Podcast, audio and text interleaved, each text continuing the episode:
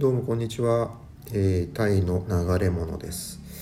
えー今日のお話はですねあの以前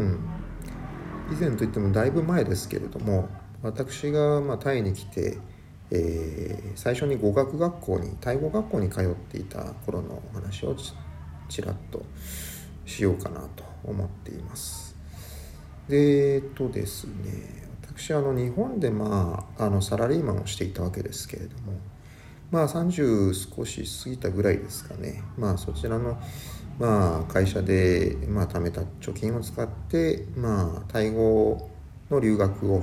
するような形になりました。ことになりました。でそれでですねあの最初に選んだのはまあバンコク。まあ、まあずっとバンコクなんですけどあの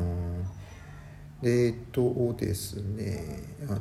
チットロームにある語学学校でしたね行ったのは。でえっとそこまあ他にもいろいろ語学学校ありますけど何でしょう。あの学生ビザ、えーっていうのがその当時取ったわけですね。あので最初、まあ、取るプロセスとしてはまあ多分今も変わんないのかな。ちょっとわからんですけどえっとですねあのラオスの方に、えーのまあ、タイに来てからで一度ビザランでラオスの方に行ってというプロセスが確かありましたね。でえっとでもラオスに行ってビエンチャンに行ってビザを取って戻ってくるような。うんでそれでですねその当時料金あの学語学学校に払う料金というのが1年間で確かもう2万5,000バーツいかなかったぐらいの料金で行けました。で授業に関しては週に、えー3回2日3日通うぐらいだったような気がします。で1日の授業時間が23時間ぐらいですかね。まあ非常にまああのもうガラガラのスケジュールというかもう何もしないというかまああの何でしょう。もう自分で、えー独学するしかないですよねそうなると。うん、なのであのタイ語に関してはまああのなんだろう授業というのはあくまで授業あの、まあ、当然えっ、となんでしょうねなら勉強したものをあのその場でな、まあ、直すというか、うん、あの復習代わりに使うような形感じでしたね。はい、でそうですね。で当時ですね暮らしていたのがあのプラカノンですね。あのどっかまあちょっと珍しいところに暮らしたいなと。でなぜかプラカノンがあの思い浮かんだわけです。であのでやっぱりプラカノンっていうのはですねあのなかなか面白いエリアではあるんですよ。あのまあスクンビット71ですか。えっ、とあそれが道路がえースクンビット道路からあのえっ、とまあ北上をする形、まあ、ちょっと北の方に行く方面で、えーラムカムヘンがあってと。でラムカムヘンはまあ大学もありますけどあのなんでしょう。やっぱ昔ながらの街並みっていうか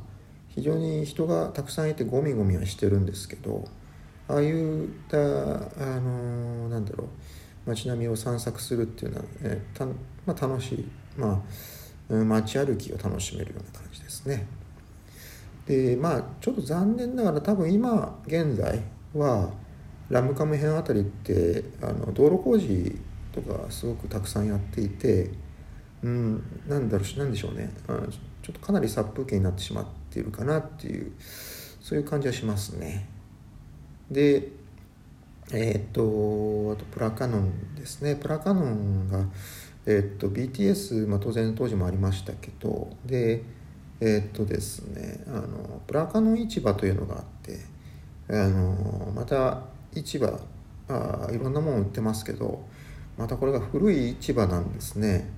あのまあ衣類から始まってあの例えばなんだろうよくわけのわからないあのゲーム機器あの昔のゲームなんかが売ってるようなあのそういったパチモノみたいなあよくうさんくさい品物も売られているようなところです。でそうですねまああとそのなんだろうプラカノンの街並みあのあのプリディ・パノミョンっていうあのところですけどあの通りの名前はですね。あれがですねあの軒先というか道の両端に、まあ、マッサージ屋もあるんですけどあの奥の方にどんどん行っていくとまあ結構ローカルのカラオケ屋みたいのが点在しているようなところですね。であとは遺産料理屋とかあの日本料理屋もちらほらと見かけたんですよね。まあ一回12回行ったような記憶があります、うん、でそうですね。まああのプラカノン、まあ、昔ながらの下町という感じのイメージがあります。で、えー、今はだいぶもうなんだろう現在のプラカノンっていうのは相当発展してきていてあの駅前にもでっかいコンドミニアムもありますしね。あの屋台村なんかもそれに続いてあって。で、えー、あとはモールもあったかな。っていうようなあのかなり近代的というかあの綺麗な街に変わってきつつあると思います。でそうですね。まああそれがプラカノンというところでであのまあやっぱり学生ビザ取ってやっぱり学生をやってるっていうのもですねあのいいなと思いますね。あのもちろん例えばまあ現地採用で働くっていう時にあの何でしょういきなりもうあの日本からタイに来て働くっていうのもあり当然ありだと思うんですけどあのそこにまあ何でしょう余裕があれば